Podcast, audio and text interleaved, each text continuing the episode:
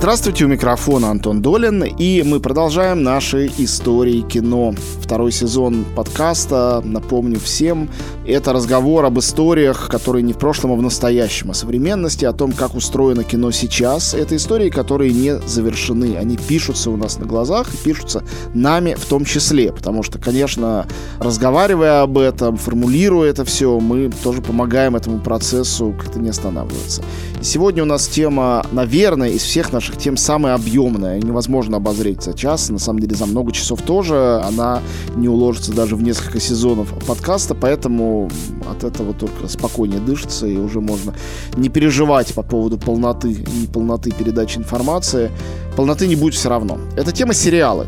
Ну, конечно, не просто сериалы, но сериалы современные, последние там 10, 20, 25 лет, э, сериал 21 века и новый контекст, в котором сериалы существуют э, сегодня в сравнении с тем, как мы смотрели на них и на так называемые мыльные оперы в более ранний период времени, уже там 30-40 э, лет назад. В гостях у меня мой коллега по «Медузе» и автор искусства кино, критик Егор Москвитин. Егор, салют. Привет. Давай начнем а, как бы от Адама с самого начала. Не о том, когда появились сериалы, потому что они появились, в общем, тогда же, когда появилось телевидение. А если говорить о киносериалах, то тогда, когда появилось кино, то есть несколько фильмов, продолжающих друг друга, или очень длинные фильмы в нескольких главах и частях, это было с самого начала. А о том, с чего начались э, современные сериалы. Как тебе кажется, когда произошел этот момент, прежде всего психологический, а не технологический, в котором сериалы перестали считаться чем-то второстепенным второстепенным по отношению к большому прокатному кинотеатральному кино. Я думаю, что это происходит в 70-е, 80-е, когда, во-первых, в одной из комедий, это «Госпиталь Мэш», отказывается впервые от закадрового смеха, и тогда мы понимаем, что в комедии может быть драма, и отказываются по очень техническим причинам. В этом сериале очень много сцен в госпитале, собственно, где отрезают ноги и так далее. И шоураннеры, хотя тогда еще не было термина шоураннер, попросили, давайте хотя бы в этих сценах у нас не будет закадрового смеха. И так начались все эти драмеди, то есть истории, в которых есть и смешное, и трагическое. Второй важный момент – это середина 80-х, когда появляется понятие сюжетная арка. Сюжетная арка — это путь отдельного героя в рамках общей истории. Что имеет значение для сериала, в отличие от фильма, потому что сериал — это очень длинное повествование, и в нем могут быть заключены отдельные истории. Как в «Войне и мире» заключены отдельно там история князя Андрея, история Наташи и других персонажей. У каждого из них есть своя арка. То есть э, само по себе понятие, может, было введено и сравнительно поздно, но вообще-то оно восходит э, к древности, к мифологии и в сюжетосложении, и в литературе литературе было абсолютно всегда, правильно я говорю? Да, да, но в случае с сериалами это применили, когда вышел сериал «Wise Guy», в котором как раз-таки сюжетная арка была у персонажа, которого играет молодой Кевин Спейси. Он играет э, убийцу, которого ищут не весь сезон, а только часть сезона, и дальше начинается новая история. А произошло это именно в этот момент, потому что появились технические возможности для того, чтобы истории ретранслировать, то есть показывать на нескольких каналах и так далее, и так далее, продавать VHS-кассеты и тому подобное. Наконец, в конце 80-х впервые появляется термин «шоураннер», и появляется появляется ответственность, которая ложится на людей, которые целиком конструируют миры, рассказывают истории. И самый крутой, конечно, для нашего раннер того времени это Марк Фрост и Дэвид Линч, которые делают вместе Twin Peaks.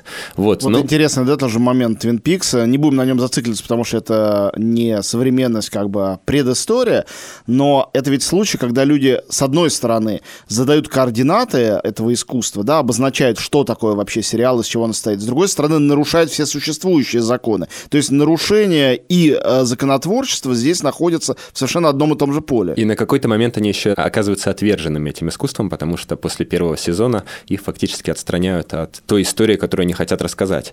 Вот, ну а если говорить об э, экономических предпосылках, да, и технических, то это, конечно, появление цветного телевидения, то есть 60-е годы, тогда появляются и «Доктор Кто» и так далее, и это появление кабельного телевидения, потому что в Америке, в городах, где очень высокие здания, технически невозможно до всех достучаться с помощью эфирного сигнала. Поэтому какие-то компании вроде HBO, которая появляется в 72 году, начинают тянуть ко всем подземный кабель. Это дорого, поэтому домохозяйства начинают платить за те истории, которые они потребляют, и требования к кабельному эфиру растут. Поэтому появляются все вот эти прекрасные вещи, которые сделает впоследствии HBO. А начинает HBO как раз с двух таких важных вещей, которые, наверное, заложены в генах сериалов HBO. Они начинают с трансляции боксерских боев и с трансляции стендапа стендапов. И то, и другое – это насилие, это в случае с боксом, или это соперничество, в случае со стендапами это критическое восприятие реальности, политики, общества и так далее. И из всего этого, я думаю, в итоге и вырастет «Игра престолов», «Клан Сопрано» и так далее да и даже супер авангардный э, нами любимый Твин Пикс в своем самом авангардном третьем сезоне. Там есть очень много а, шуток, отсылок к телевидению как таковому его природе. И есть э, совершенно внесюжетная сцена, когда Сара Палмер, может быть, самый загадочный персонаж третьего сезона, сидит у себя одна дома и смотрит телевизор, где на репите повторяется очень кровавый э, нокаут. Она смотрит бокс. Причем это странный какой-то бокс, потому что это повторы, они продолжаются, продолжаются, продолжаются. Мне кажется, это Линч говорит не о своей своей героине, а говорит о том, что такое телевидение и откуда оно взялось и вообще что оно значит. Мне, кстати, кажется, что Twin Peaks именно в первом своем сезоне это вот тот водораздел, после которого исчезает телевидение, которое апеллирует к героям романтическим, и появляется телевидение циничное, в котором мы существуем вплоть до, наверное, появления сериала «Очень странные дела». Потому что для меня Twin Peaks — это история про рыцаря, у которого есть дама сердца — это Диана, поэтому их отношения платонические. Он въезжает в неизвестную территорию, то есть это крестовый поход он едет сквозь лес, то есть это готический всадник, вот, и там он сталкивается с добром и злом, и это, по-моему, как раз-таки последний рыцарский сериал на телевидении, потому что если мы возьмем все остальные сериалы, где есть маленький город, где есть убийство в этом маленьком городе, то там уже будет верх цинизма. Например, Бродчерч — это город, в котором все друг друга на протяжении многих лет насиловали и так далее, или даже Мертвое озеро. В общем, мне кажется, что на Твин Пиксе закончилась какая-то невинность, и вернулись мы к ней только в «Очень странных делах». Но опять же, закончилось и началось нечто новое тоже с этого самого Twin Peaks. То есть Twin Peaks не только закончил, не только подвел итог, но и открыл какую-то новую дверь. Ну, собственно, и в сюжете именно это там происходит. Ну, хорошо, не будем зацикливаться на нашем любимом Twin Peaks все же. Рубеж столетий и тысячелетий. Заканчивается 20 век, начинается 21 И происходит э, резкий взлет э, интереса к телевидению и уважения, я бы сказал. Потому что интерес у широких народных масс, он, конечно, был всегда. И сегодня мы э, знаем, что это связано с э, пресловутыми стримингами, с отмиранием или полной трансформацией вообще понятия о телевидении. Да, ты сказал справедливо о кабельных каналах. В России до сих пор, по-моему, не все до конца понимают, что это, как это функционирует. Вообще платное телевидение, что это такое, потому да, что... Пропущенное для, звено в эволюции. Для огромного количества людей телевизор — это то, что бесплатное. Но сегодня уже даже эти люди начали понимать, что бывает такое телевидение, в котором нет никаких элементов телевидения, в котором нету политических ток-шоу, выпусков новостей или программы «Спокойной ночи, малыши» в какой-то ее версии. Это может быть и программа «Улица Сезам». А есть вместо этого гигантское количество, целой вселенной, галактики кинематографа самого разного типа, кинематографа очень длинного, многосерийного, за который ты платишь почти так же, как если бы ты ходил в кино. То есть э, суммы эти, ну, чуть меньше, может быть, но в целом они сопоставимы. Вот. И это позволяет людям, которые там работают, снимать те фильмы, которые могут считаться серьезными конкурентами тому, что в кинотеатрах. То есть, э, если Линч и Фрост своим Твин Пиксом могли противопоставить фильмам, которые в кинотеатрах, только уровень художественного взгляда, то какая-нибудь «Игра престолов» э, или тот же самый «Клан Сопрано» просто с точки зрения уровня постановки и бюджета, того, как представлены спецэффекты и того, что там можно увидеть, включая секс, насилие и всякую запрещенку. Это уже полноценный конкурент кинопроката. И говорить «я живу в мире кино, а сериалы это для моего э, дедушки только» стало уже невозможно. Не то, что не модно или неприлично, это просто невозможно. Все понимают, что это бред, даже те, кто в этих сериалах не живет. И более того, «Игра престолов» оказалась первым сериалом, который опередил э, «Властелина колец» и «Хоббита» по количеству зрителей. То есть уже произошел не только перевес в технических возможностях, но и перевес в аудитории. И когда мы узнаем, что какой-нибудь Тайгер Кинг посмотрели 40 миллионов за первые дни, мы понимаем, что это тоже количество людей, которые посмотрели «Мстители» за первые дни, самый большой в мире фильм. Вот этот важный переход, он происходит сначала все-таки благодаря кабельному телевидению, потому что именно на кабельном телевидении на рубеже 90-х и нулевых создается возможность для рассказывания историй, которые уже недопустимы в эфире базовых каналов. В Америке вообще почти все каналы кабельные, но есть так называемые базовые, бесплатные, то есть ABC, NBC, CBS, и есть премиальные, это те, за которые платят. К ним относятся HBO, MC и Stars. И вот, э, например, э, мне очень нравится история с Дэвидом Саймоном, это шоураннер сериала «Прослушка», будучи бывшим журналистом из Балтимора, который занимался криминальной хроникой, он всегда любил рассказывать предельно жесткие истории. Но когда он в 92 году рассказывает предельно жесткую историю в сериале «Убойный убойный отдел, который идет на канале NBC. А это история про то, как два следователя устраивают перекрестный допрос мужчине, которого обвиняют в педофилии.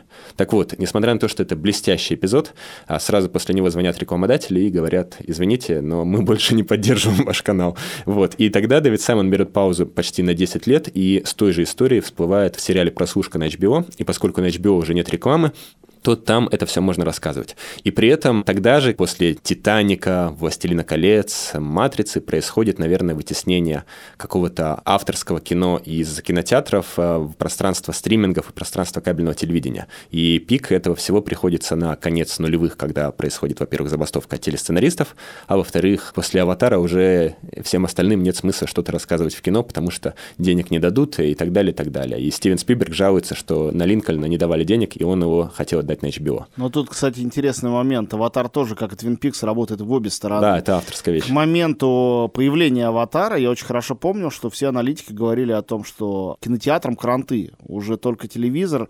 Что такое можно показать в кинотеатре, чего ты не можешь увидеть дома? С новыми замечательными телевизорами, замечательными звуковыми системами.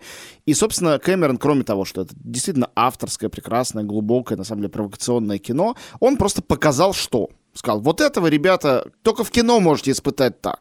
Это как балет, лучше идти в балет. Ну, какой бы у вас ни был это самое, а, оборудование, это живые должны быть люди. Вот они у меня живые. И начиная с него, конечно, многие с гораздо меньшим успехом, чем это делает сам Кэмерон, стали делать это в кино. Но мне кажется, что, вот ты говоришь, там, бессмысленно, конечно, несколько больших, чрезвычайно успешных империй визуальных было построено. Те же «Пираты Карибского моря» или, прежде всего, «Мстители», но и DC, да, там «Темный рыцарь» — это трилогия. Это тоже те вещи, которые имеют смысл на большом экране. И я нарочно здесь не говорю, например, о 3D, это важная тема 3D, но вот тот же самый Кристофер Нолан работает без всякого 3D, но с камерами IMAX, с экранами IMAX, это тоже принципиально кинотеатральный формат, который он даже иногда продолжает снимать на пленку, что совсем уже кажется бредом в 21 веке, и тем не менее работает не только для каких-нибудь сумасшедших людей, снимающих маленькое арт-кино для фестивалей, но и для Нолана и его зрителей, а это толпы, миллионы. Вот, а вопрос в другом. Понятно, что технически произошло за счет роста разных кабельных каналов и фильмов там, за счет появления стримингов, за счет вообще распространения интернета, который на нашей памяти не был общедоступным, но сегодня он является таковым, и появляется такое чудо, как Netflix и другие маленькие Netflix, но даже большого Netflix достаточно, чтобы увидеть масштаб чудесности.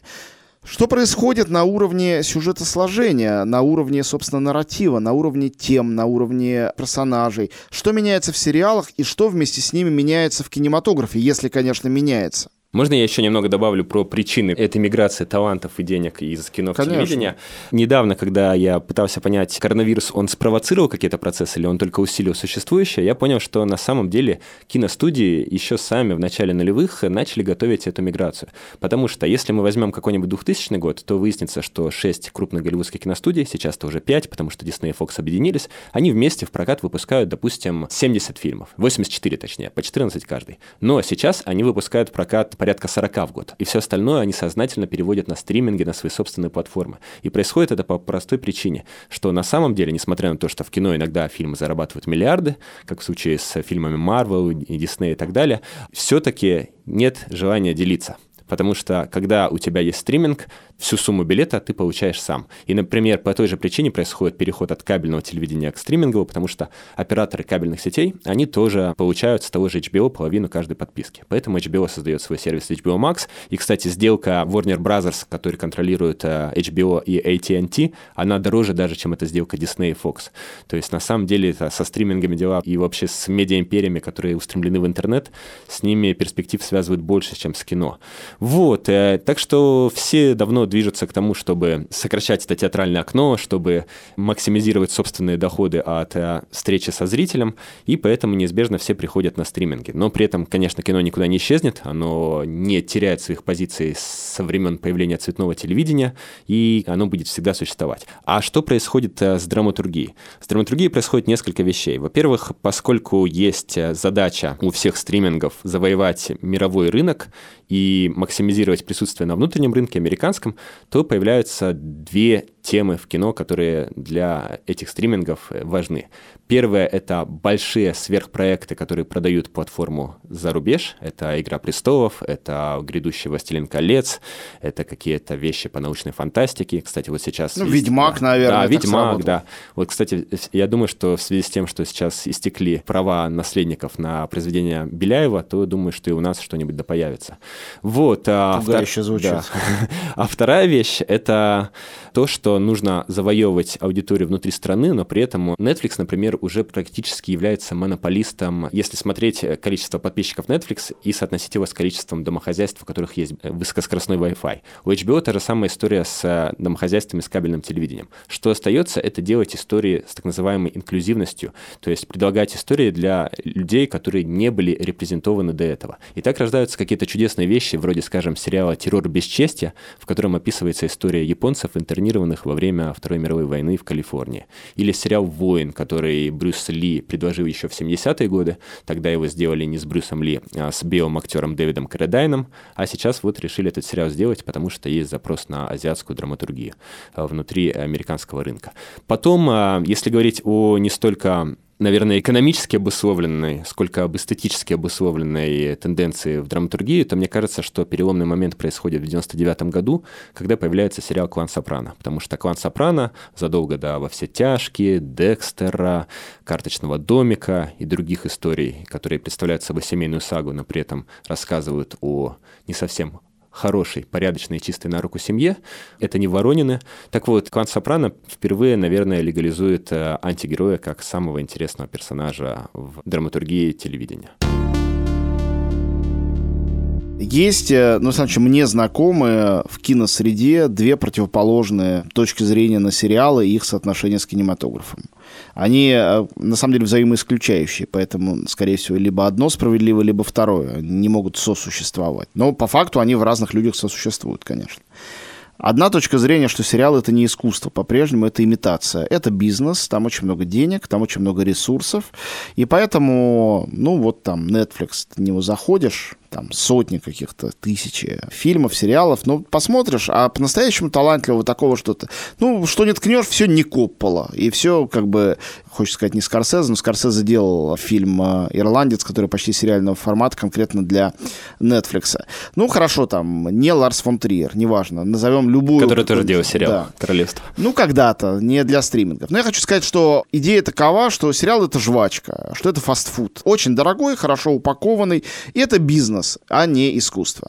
Другая точка зрения, как я сказал, противоположная, и мне видящаяся тоже супер упрощенной, что все настоящие таланты и все взрослое кино, оно ушло только в сериалы, и что только в HBO, Netflix и всех веселых друзьях живет сегодня искусство. Ну, правда, многие люди под искусством понимают э, хорошо, крепко, старомодно сделанные детективы или фильмы, где по-прежнему не боятся показывать обнаженную натуру или что-нибудь такое. У разных людей разные представления о том, что такое искусство. Но такое мнение тоже существует, что телевизор — это сегодня пристанище, прибежище, или скорее компьютер даже, ну для многих это все равно телевизор, пристанище искусства, а кино превратилось в такой подростковый попкорн, откуда искусство полностью ушло и мигрировало на телевидение. В качестве подтверждения всегда говорят, смотрите, там, вот Скорсезе, вот Коэна, вот это самое. Все они делают сейчас телевидение, а не кино, хотя по каждому из этих конкретных случаев всегда будет возражение, что где-то эти люди просто заработали денег, где-то они пришли, попробовали ногой воду и убежали, где-то заработали на том, что поставили свое имя в титры, где-то сняли первую серию и слились делать что-то более близкое.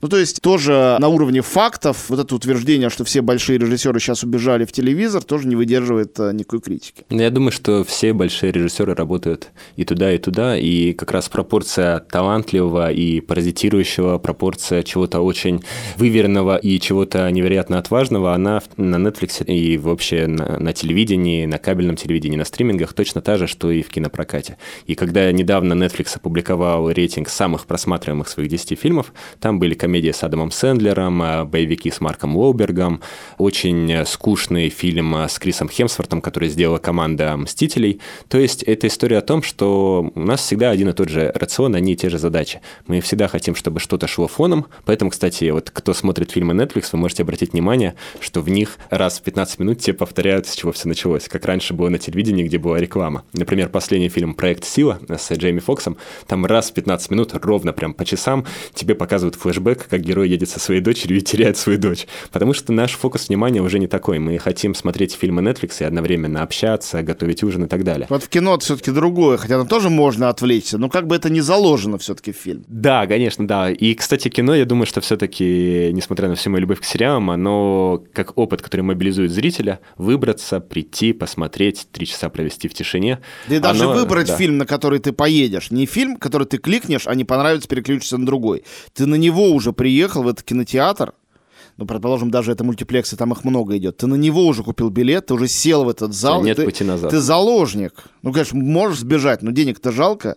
Вот. И поэтому даже из вредности люди смотрят и часто досматривают до конца. Это видно потому, как наш любимый Пон Джун Хо снимал для Netflix и снимал для кинопроката. Когда ты смотришь его фильм «Окча» на Netflix, там в первую же секунду взрыв, конфетти, фейерверки, Тильда Свинтон поет рэп и так далее. Когда ты смотришь «Паразитов», там гораздо более медленное и обстоятельное погружение в историю. Хотя все равно э, очень динамично.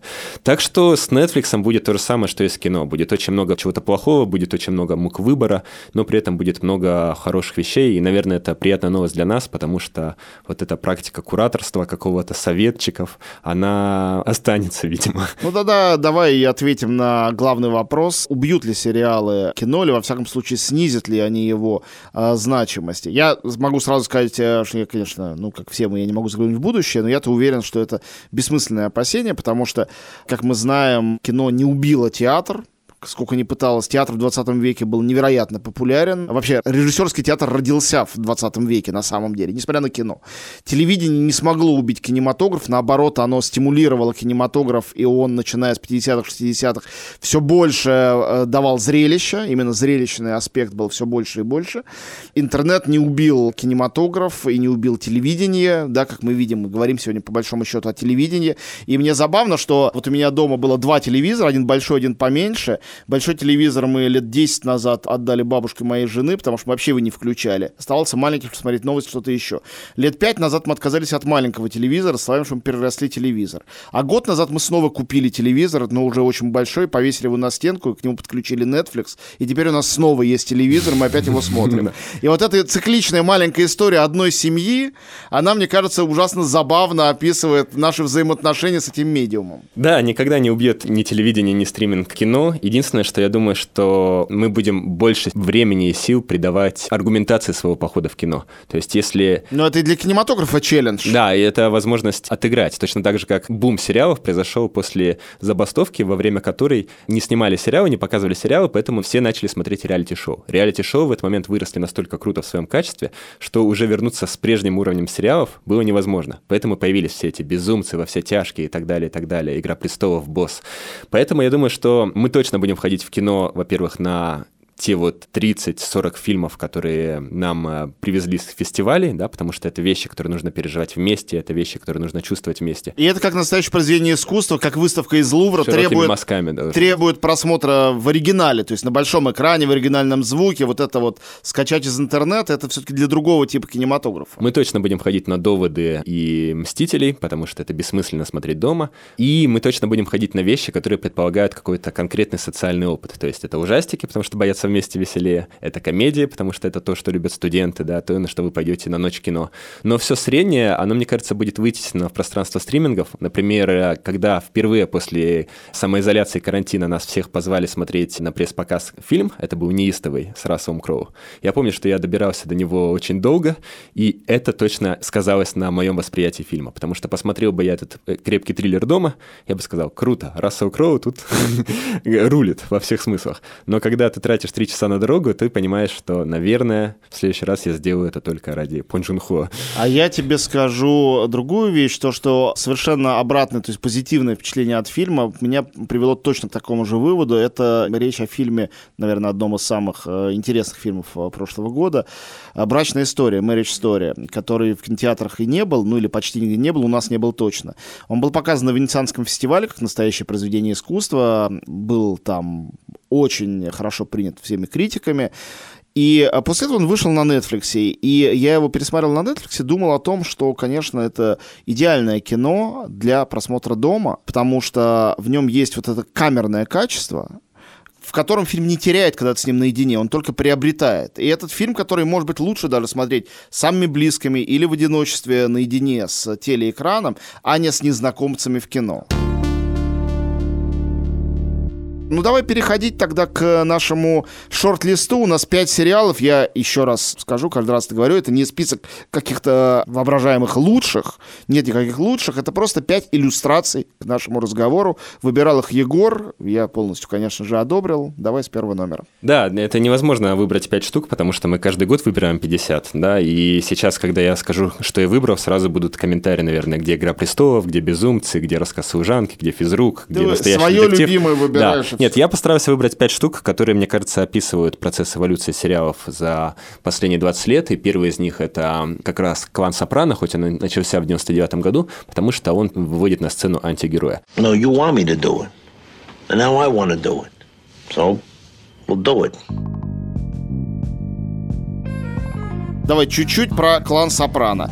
Это наследник большой американской, хотя она давно-давно живет в других странах, традиции, криминальной саги, которая когда-то, когда снимался «Старое лицо со шрамом», тоже великий фильм, э, еще могла поместиться в фильм, но начиная, наверное, с «Крестного отца» и потом там уже «Однажды в Америке», другие фильмы, даже когда это в кино, это всегда нечто длинное, это всегда нечто большое. Это не может длиться полтора часа.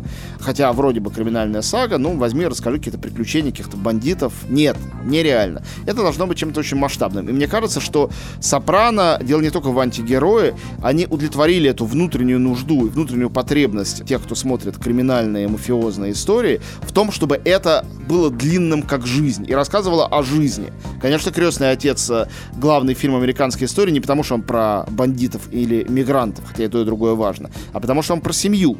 А семья — это длинная история. Да, и более того, сначала они же хотели сделать этой историей про вообще Рим, Древний Рим, вот, но сказали, давайте оставим итальянцев, оставим строительство империи, только в случае Тони Сопрано это империя по переработке мусора, но все-таки сделаем все в наши дни. И эта история, она цепляет тем, что это семейная сага, и тем, что мы видим эту семью через глаза психотерапевта, по сути. То есть э, вот сейчас, когда всеобщий бум внимания Кристофер Нолану по поводу фильма «Довод», многие для себя откроют это понятие как фокализация повествования, то есть зависимость истории от того, чьими именно глазами в данный момент мы ее видим. Так вот, ну и Кристофер Нолан, он это постоянно перемешивает, и получается очень круто. То, что называется в литературоведении герменевтика, то есть когда взгляд читателя и есть тот важнейший ракурс, без которого невозможно говорить о произведении. Да, и вот самые интересные и сложные истории рождаются, когда мы видим историю не глазами рассказчика, да, то есть всевидящего бога, который описывает тот. Он, он смотрел в небо и видел то-то. А когда То, мы над чем видим... да. потешается Триер, когда камеру ставит над своим догвилем, нарисованным на полу, и как бог на это смотрит, и голос некого бога за кадром об этом рассказывает. Но он, конечно, смеется над нами, это понятно. Так вот, э, в «Клане Сопрано» мы видим одних героев глазами других героев, и к концу истории мы видим семью, в которой жену ее психотерапевт критикует за то, что она пришла к нему с кровавыми деньгами, семью, в которой отец подавил будущее своего сына, семью, в которой отец убивает огромное количество людей, в том числе верных ему, и мы видим эту семью, ужинающую луковыми колечками в американском дайнере. И рядом скауты с дедушкой, рядом а, свидания молодых людей, рядом кто-то еще, кто-то еще. Там специально сделана такая экспозиция, где представлены все-все американцы. И нам задают вопрос, считать ли эту семью частью, а то и столпом американского общества. И ответ на этот вопрос нам не дают, потому что мы видим черный экран и не знаем, умер Тони Сопрано или нет.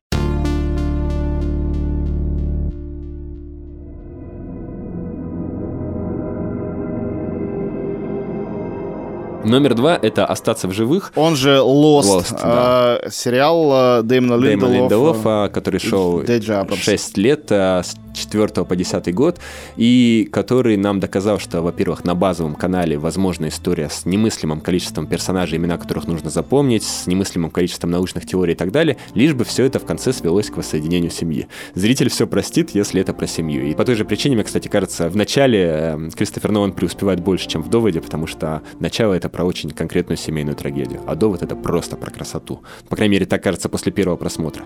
Так вот, «Остаться в живых» — это еще и пример того, как появилась культура сообщничества между зрителем и автором, потому что в свое время ни Twin Peaks не смогли спасти фанаты, не было интернета, не было инфраструктуры, разве что письма в газеты можно было отправлять. Ни сериал «Иерихон», ни сериал «Светлячок», ни один из них не выжил благодаря тому, что фанатское сообщество громко заявило «мы существуем».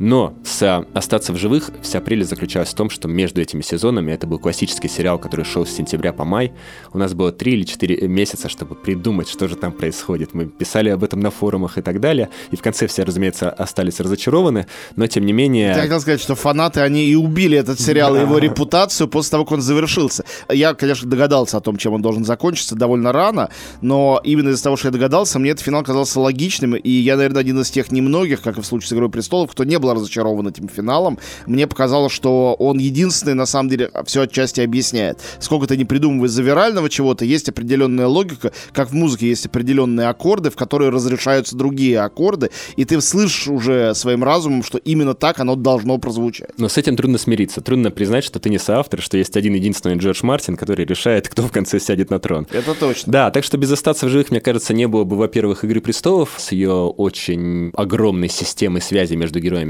а во-вторых, не было бы самой концепции Netflix как огромного акционерного общества, где каждый может заказать ту музыку, которую он хочет услышать. Почему в прокате «Бегущая по лезвию 2049» не приносит настоящих денег, а на Netflix выходит огромное количество киберпанк фильмов и сериалов? Потому что есть в мире там миллион любителей киберпанка, которые готовы платить Netflix за удовлетворение этого спроса.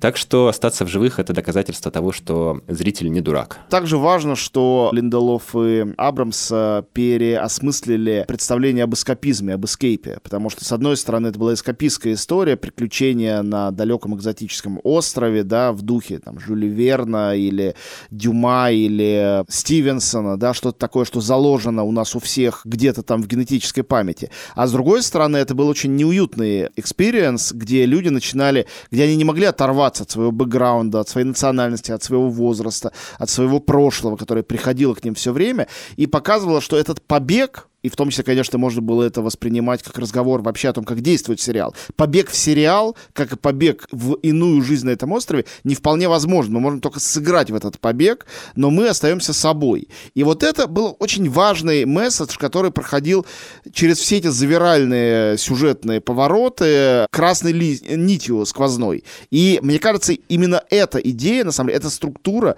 держала Лос до конца, несмотря на то, что финал всех разочаровал. Мне кажется, это был побег с целью вернуться меняется, потому что каждый Конечно, из героев возвращается к семье, все. к себе самому. И самая поразительная история это когда Десмонд, который Одиссей, своей жене Пенелопе, которая Пенни, звонит, и они кричат друг другу через время и пространство. Там же он звонит ей из 30-летней давности, она находится там, он здесь. И как они кричат друг другу, а связь обрывается, а вот я помню, что это было до слез. Прости. Я люблю тебя. Я люблю тебя. Я не знаю, где я, но... Я найду тебя, Десс. Я обещаю. Что бы ни было. Я вернусь к тебе. Я не сдамся. Я обещаю. Обещаю. Я, я люблю, люблю тебя.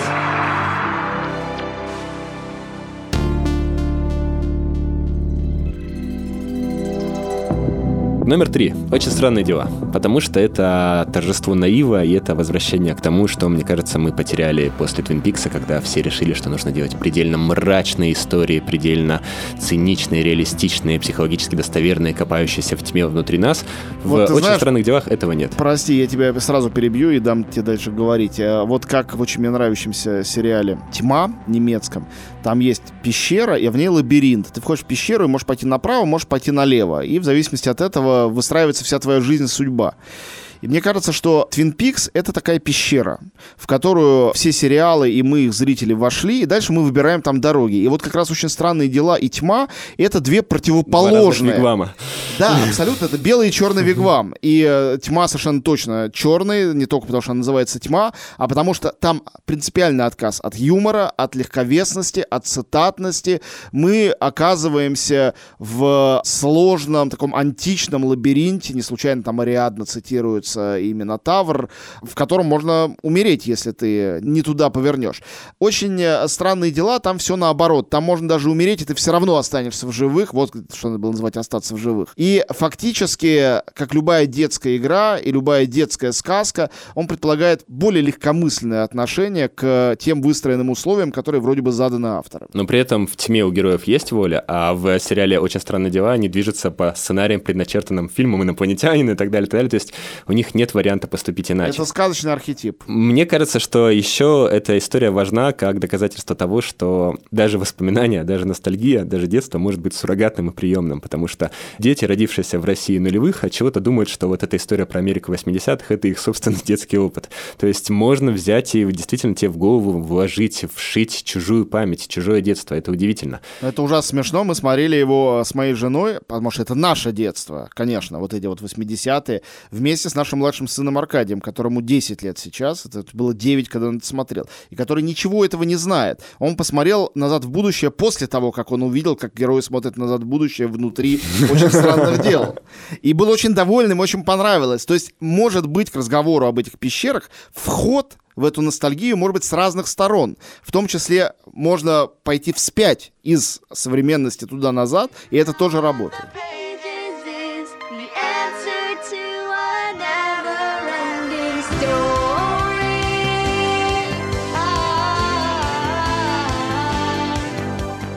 И мне кажется, что этот наивный, трогательный детский сериал как раз-таки обнажает самый зловещий план Netflix, потому что если для всех можно запрограммировать общее прошлое, то можно всех и привести к общему знаменателю в будущем. И мне кажется, что именно с этого сериала начинается такая очень серьезная, плановая, как у нас говорят, работа с молодежью. Потому что, конечно же, для всех стримингов самая важная инвестиция — это инвестиция в детей, потому что мы, надеюсь, это не спойлер, со временем умрем, а вот дети — это те подписчики, которые будут у тебя еще 50-60 лет, и чтобы они смотрели сериалы, нужно им предложить этих сериалах ответы на вопросы. Им нужно предложить какую-то новую этику. И после «Очень странных дел» начинаются все эти половое воспитание, I'm not okay with this, Академия Umbrella. То есть куча сериалов, которые рассказывают о том, как детям вообще справляться с токсичным наследием взрослых и как им строить э, новый прекрасный мир. И о том, что все дети — это сверхчеловеки. Это идея, которая когда-то была у Стивена Кинга, начиная с Кэрри, его первого знаменитого романа, и «Воспоминающий взглядом», «Сияние», они все об этом. Вот, и они взяли эту часть из наследия Кинга и очень хорошо актуализировали. Они глобально авторы сериалов. Номер четыре. Это «Охотники за разумом» и тот целый большой корпус сериалов, который олицетворяет этот сериал, это сериалы, сделанные непримиримым автором в разрез правил. Потому что Дэвид Финчер в первом сезоне, когда продюсеры еще не взяли его в ежовые рукавицы, он, конечно, нарушает все законы повествования, он просто делает 11-часовой, если не ошибаюсь, фильм, который длится в том ритме, который нравится Дэвиду Финчеру.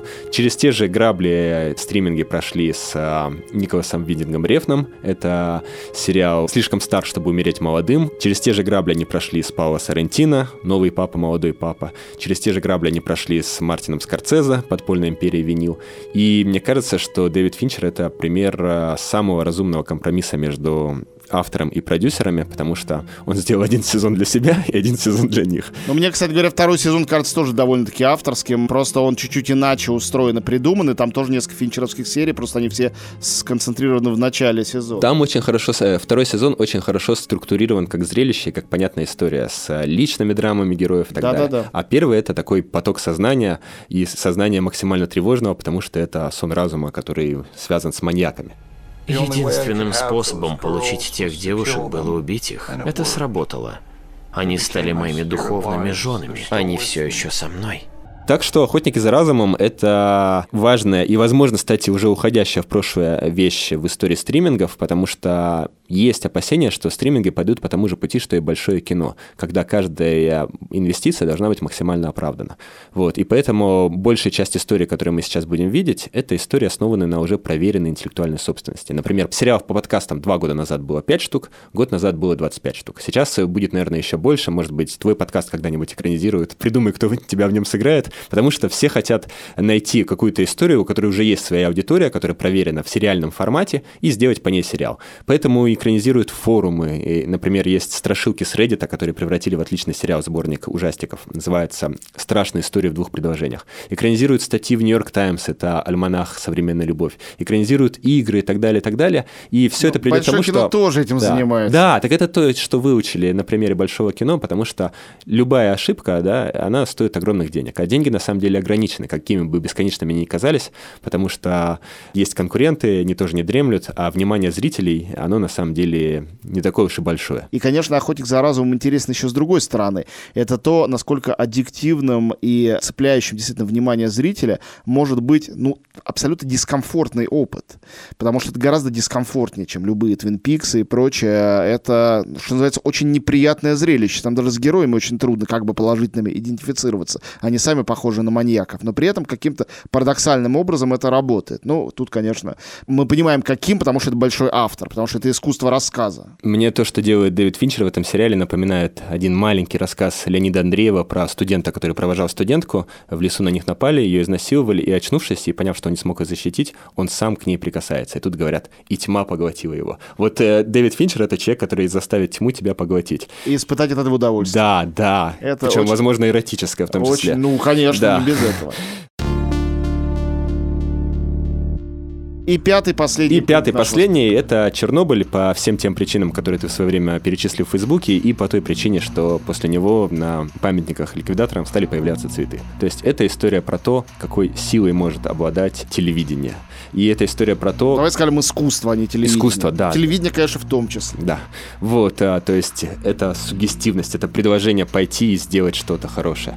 И, кстати, еще важная вещь Чернобыля, мы с «Охотниками за разумом», почему я их выделил как какие-то вещи, определяющие тенденции, она заключается вот в чем. Это сериалы, которые удовлетворяют спрос на действительно изучение мира в каких-то категориях журналистского расследования, в категориях, не знаю, там, ожившей Википедии. Потому что... Почему Чернобыль заказан? Потому что HBO, Netflix, им всем, им очень важно находить какие-то истории, которые происходили в каких-то странах, будь то, например, сериал «Преступление в Дели», который рассказывает про изнасилование в Дели и рассказывает про реакцию общества на это изнасилование. И таким образом маленькая история на самом деле потрясает весь мир, когда оказывается на Netflix. С Чернобылем, ну, нельзя ни в коем случае назвать катастрофу на ЧАЭС каким-то локальным событием, не дай бог, но остается запрос на аутентичность, то есть на то, чтобы рассказать историю про русских так, как будто их действительно сыграли русские, хотя это все шведы и англичане, да? Вот, чтобы рассказать историю про чужое время, чужую эпоху так, чтобы поверили люди, которые с этой эпохой соприкасались.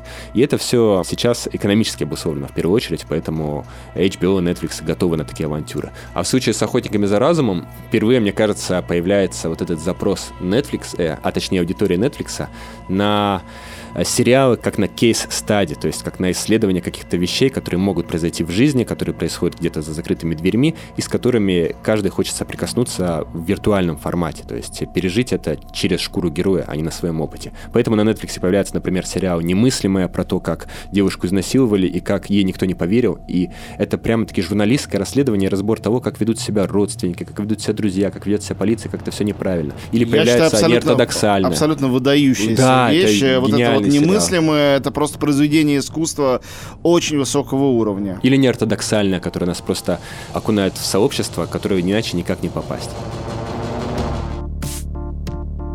Когда-то кинематограф потряс весь мир и завоевал его как самое популярное искусство в начале 20 века не потому, ну, или не только потому, что это была потрясающая технология, движущиеся картинки. Был эффект одновременности, который не было ни у каких других искусств. То есть, чтобы увидеть спектакль, надо было жить в городе, где его показывают, купить билет. Чтобы услышать музыку, надо было попасть на концерт. Ну, появлялись первые граммофонные пластинки, но тоже они путешествовали как бы с трудом. А кино, вот фильм мог выйти в прокат, и люди одновременно или почти одновременно в Лос-Анджелесе, и Сан-Франциско, и Берлине, и Дели, и Москве, и Токио смотрели один и тот же фильм. И поначалу, когда еще не было практики дубляжа, да, это просто вклеивались разные интертитры на разных языках, и люди одновременно смотрели одно и то же. И вот эта попытка эмпатии и увидеть и почувствовать другого человека из другой культуры, из другого мира, до него достучаться. Продюсеры, особенно продюсеры голливудские, они занимались этим из чисто прагматических соображений, чтобы рынок расширить. И Голливуд сегодня это сделал. Голливуд давно перестал быть американской кинематографией, давно уже всемирная кинематография. Сегодня сериалы довели до апогея эту одновременность, потому что когда какой-то фильм выходит или сериал в Netflix, его в буквальном смысле слова в один день включает весь мир ну, точнее говоря, не весь мир, но люди по всему миру. И то, что при этом содержательно эти сериалы умеют разрушать эти во многом совершенно уже миражные границы и рубежи между культурами, между временами, да, англичане с шведами делают вдруг про СССР 80-х вот такой потрясающий фильм. И ты веришь этому всему, живя в стране, где это произошло. При том, что ты понимаешь, что это сделано, ну, там, с консультантами, но практически даже без участия людей родом из этой страны. Вот. И это, конечно, действительно то чудо, которое позволяет говорить о сериалах как э, и об искусстве, и об одном из важнейших искусств, которые сегодня вообще есть. Спасибо большое. Сегодня моим гостем был Егор Москвитин. Мы говорили о кино и сериалах. Э, ну и вернемся через неделю с следующим выпуском. Спасибо. Пока. Друзья, и большая к вам просьба. Мы надеемся последний выпуск посвятить ответу на вопросы, поэтому если у вас есть какие-то вопросы, какие-то соображения, пишите нам на электронную почту подкаст собака медуза.io.